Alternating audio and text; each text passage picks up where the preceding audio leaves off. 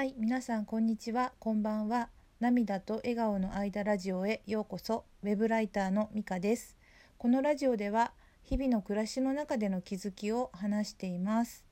今日はえっとステディ1月号バチェロレッテジャパン人気メンバーによる OL 恋愛相談室の記事についてです。えーバチェロレッテのね、えー最終話の配信が終わってからもうね約1ヶ月半なんですよね。だけどねまだまだ話題は尽きないどころかね私があの大好きなスギちゃんに関してはね話を聞けば聞くほど人間性の深さとそんなところまで考えてたのかみたいな驚きとねあるいはなるほど確かにといった納得感を味わえていますしスギちゃんを含めたね最後に残った高校さんローズくんの3人からもね後日談というかあの時こう思っていたこう感じていたっていうことも聞けてねあの物語をね多角的に見ることができるし本当にねありがたいなと思っています。でここ数日も続々とねバチロレッテの記事とかスギちゃんの記事とかね出てきてね本当に味わい深いなと思ってるんですがで今日もね実は味わいたいんですけどなんか今日ちょっと別件というかね本業なんですが依頼されてる記事の締め切りがねちょっと近づいていて気持ちがちょっと焦っているところがあってあのーちょっと深く考察する心情にないっていうのもあったりあのーだけどまあラジオもやりたいっていうちょっとところでねあのー今日はねちょっとさらっとねあのライトに味わえるとステディ1月号の話をしたいと思います。えー皆さんねステディ1月号は読みましたか？私はね予告されていたしちょっと気になってね買ったんですよね。とファッション雑誌買ったのって本当にどれぐらいぶりだろうっていうぐらいなんですけどあとねステディさんってねアラサー向けの雑誌ですよね。で私年齢のこと言うのはあれですがね私はだいぶ年がいってるのでなかなかねこうこんなことでもないと手に取らないね雑誌でした。はい、で内容がね、えっと、OL の恋愛相談室っていうことだったんですね。えっとネタバレにちょっとねなってしまうと思うのでネタバレが嫌だなと思う人はね是非ねあの読んでからね聞いていただければと思います。いくつかのね恋愛相談にねえっとスギちゃんコウコウさんローズくんチャミさんマラカイくんといったねあの最後の方にね残った5人がね回答していくんですよね。えっ、とまあ細かいね内、えっと、相談内容と回答についてはねちょっと触れない方がいいと思うので、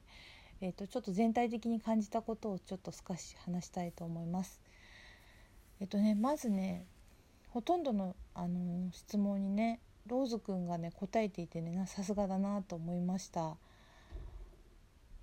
でローズくんとねマラカイくんの掛け合いも面白かったですよね。でチャミさんもね結構答えてるなと思ってあとすごいなと思ったのがココさんのねアドバイスがねすごくねリアルというか実践的というかある意味ね一番厳しいかもしれないけど一番なんか役立ちそうなねアドバイスだったなと感じました。さすがだなと思ったんですよね。でねスギちゃんがねほとんどねその質問に答えてないっていうか質問のその回答欄にスギちゃんの記述がないんですよね。これにも本当にびっくりしちゃったんですけどでなんでかなって考えたんですけどまあ、考えられるのはちょっとじっくり考えすぎて他の人のスピードについていけないというか他の人がまあ早くて間に合わなかったのかなとか、まあ、思いついたけど他の人に花を持たせたのかなとか、うん、そういうふうに考えたんですけど決してね悪い印象はないんですけどちょっとスギちゃんファンとしてはもっと話が聞きたかったみたいな感じはありましたね。だから同じ質問をねスギちゃん一人だけどんなに時間がかかってもいいから答えてもらえたら面白いかもなと勝手になんかあのー想像しちゃいましたけど、ううんそうですねえっとであとみんな仲良さそうでねいい写真もいっぱい載っていましたからあのこの記事も良かったと思います。発売日に買って、えっと、読み終わってからねあ私なんて若い子の雑誌買っちゃったんだろうってちょっとはずだけ恥ずかしかったんですけどまあなかなかないね。楽しい買い物だったので。はい。ででもそういった考えるとネットにね、え、ある記事って割とそれやっぱりアラサーの人向けが多いのかな。まあ、男の人モテる男対談みたいなの男の人向けだけど、うん、まあでも、まあ対、対象がねその人たちがメインなのかもしれないけど、まあ、自分もね楽しめてるからまあいいかなと思います。でもねこういうね恋愛相談とかね人生相談は悩んでる人にとってはねすごい深刻だからなんか面白いってね言っちゃうのも悪いんですけどすごく興味深いなと思います悩みそのものもねすごく考えさせられるしそこにドラマがあってそこに出てくるね登場人物の数数だけね世界があるしでまたねその答える人の考え方とかあるいは答え方にもね人間性が出るしまたそこから気づきももらえるから私結構人生相談の本とか読んだり最近聞いてないですけどラジオとかの人生相談とか聞くのも好きなんですよね。で前にちょっと言ったかもしれないんですけどあの例えば小説とか書く時に、うん、ちょっと自分の人生の中でもうネタ切れっていうかなかなか思いつかない時にあの人生相談読ませてもらってヒントいただいてあの書いた時もあったんですけどなんかまあちょっと客観的っていうか少し離れてる部分もあったからかあのなかなかねあの好評な短編小説が書けたこともあったんですよ。だから本当人生相談恋愛相談はね深いですね。うん、でえっとあのだからこそね今回ねスギちゃんの回答がね少なくってファンとしてはちょっとだけ残念だったんですよね。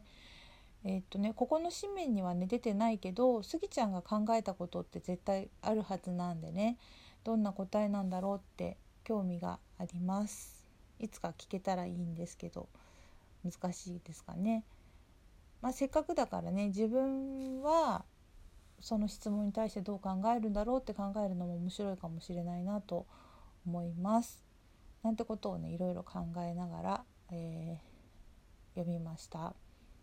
ということで、えーと、またね他にもねスギちゃんに関する記事とか YouTube も出してくださったのでねなんかすごくいろいろ感じることもあるので皆さんもあると思うんですけどでまたこのラジオでもねたくさんあのお話ししていきたいなと思ってそれができることを嬉しく思います。ということで今日はねちょっと短めなんですがね、えーと、ここで終わろうかなと思うんですね。ちょっと記事をねこれから頑張りたいです。えっと、ちなみに私私事だけどあのウェブライターっていうことであのラジオでね言わせていただいてますがライターのね仕事をね本格的に始めたのはあの結構まだ1年経ってないんですよね実は今年の4月なんですよ。でフリーのライターで知り合いの編集プロダクションの方にお仕事をいただいていてで編集者さんからのね手厚いサポートをいいているというね